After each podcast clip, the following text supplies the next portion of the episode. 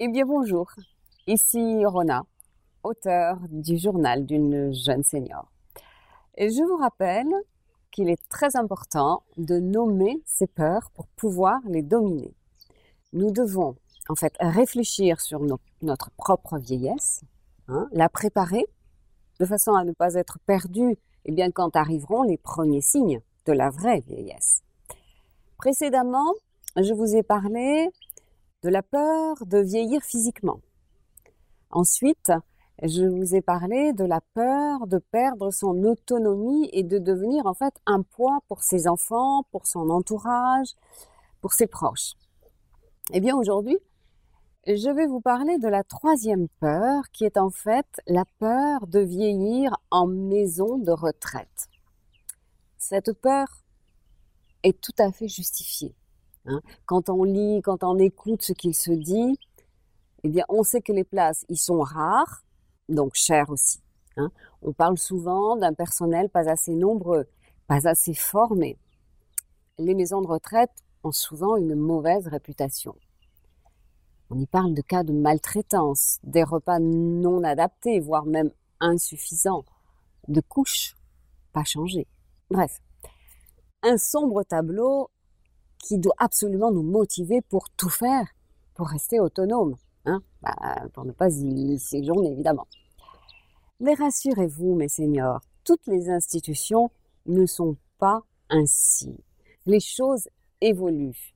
Et l'hospice hein, de vieux d'autrefois, eh bien, laisse place de plus en plus à des résidences où on reste à l'écoute de la personne âgée, avec des psychologues, avec des, un tas d'ateliers d'écriture, de musique, euh, il y a des chorales, euh, une bibliothèque, etc. Personnellement, je suis pleine de gratitude, moi, pour l'institution qui a reçu ma petite maman quand elle a perdu son autonomie, car je pense que le plus important était au rendez-vous. Et il s'agit bien sûr du respect et de la bienveillance, hein, de vrais rapports humains dans le sens humanité. Et ça, je, dirais toujours merci à ça. Mais tout de même, il faut, reconnaître que quitter son chez-soi, sa maison pour un lieu anonyme est très euh, c'est un déchirement en fait. Hein. C'est euh, souvent en plus on perd son autonomie en même temps. Euh, on va y perdre ses voisins, ses amis, ses habitudes. Donc c'est lourd. Ça, ça fait beaucoup de choses en même temps et c'est très lourd. Je pense que ce sont des moments de vie qui demandent beaucoup de résilience c'est pourquoi d'ailleurs je parle souvent de résilience. Hein. J'ai même fait une vidéo sur la résilience, vous pouvez euh, aller la, regarder. Donc, je pense que tout cela, ça se prépare psychologiquement.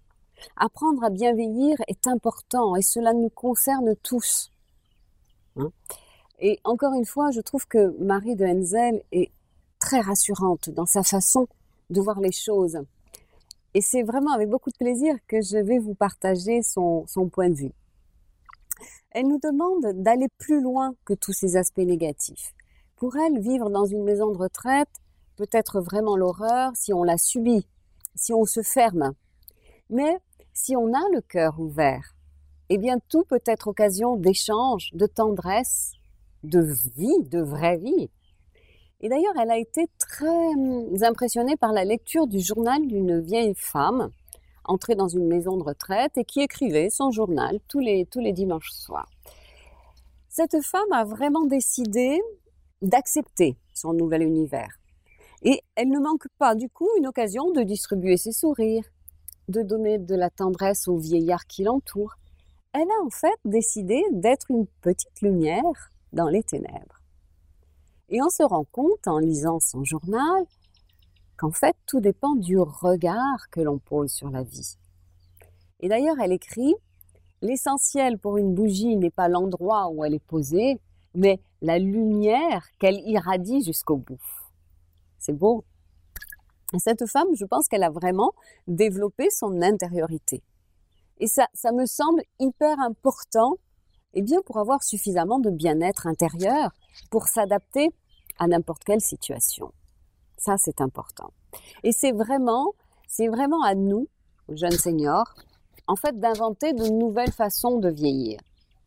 Cela peut être euh, vieillir ensemble et surtout rester ouvert sur l'extérieur, afin de préserver le lien social avec les plus jeunes.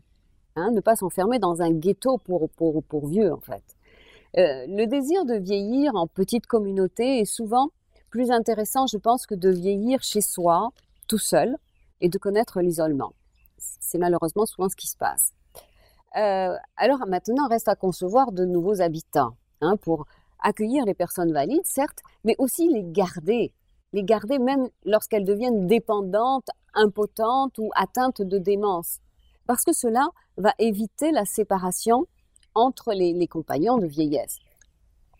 Et Marie de Henzel pense que cela serait possible à condition de créer entre les compagnons de vieillesse un lien qui ne soit pas uniquement jouer au bridge ou à la pétanque ou regarder la, télé ensemble. Ça c'est bien, mais il faut qu'il y ait autre chose. Il faut euh, autre chose pour créer pour créer un lien en fait qui engage les personnes. Le lien doit être profond. Hein. Elle parle même d'un lien spirituel basé, fondé sur un, un engagement, sur un enseignement partagé. Ça peut être partager des moments de silence, ça peut être partager des moments de contemplation, ça peut être partager de la méditation, euh, parler du sens de la vie, mettre en commun ses expériences de vie. Et il est certain que avec un tel lien fondé sur des partages profonds de cœur, eh bien la, la solidarité sera vraiment plus facile. Et il deviendra alors impossible de laisser, d'abandonner ses compagnons de vieillesse qui deviendront dépendants. Est-ce qu'on peut abandonner un ami? Non. Hein on va le garder. Euh, on va garder près de soi quelqu'un qui devient vulnérable. On va avoir envie de s'en occuper. On va avoir envie de prendre soin de lui, bien sûr avec l'aide du, personnel de soins. Hein mais on va pouvoir l'accompagner dans ses derniers instants. Moi, je trouve que cette idée est formidable parce que j'y crois. Déjà, j'y crois. C'est le lien fondé sur le cœur, moi j'y crois. Et cela donnera vraiment une autre dimension, une dimension humaine à la vie de tous les résidents. Et Marie de Henzel, d'ailleurs, pose la question, euh, qu'est-ce qui, qui, nous empêche de faire cette révolution hein? Qu'est-ce qui nous empêche d'inventer un nouveau modèle? Et c'est à nous, en fait, c'est à nous de lever le tabou qui pèse sur le vieillissement, de, changer le regard de notre société. Eh bien, aussi de rendre aux personnes qui vieillissent la liberté d'être et de vivre comme, comme elles ont envie de vivre. C'est un message très rassurant. Euh, être dans le partage, dans l'émerveillement, doit vraiment nous accompagner pour un vieillissement serein. C'est hyper, hyper important. Mes amis seniors, je vous remercie infiniment pour votre belle écoute et je vous dis à très bientôt. C'était Rona.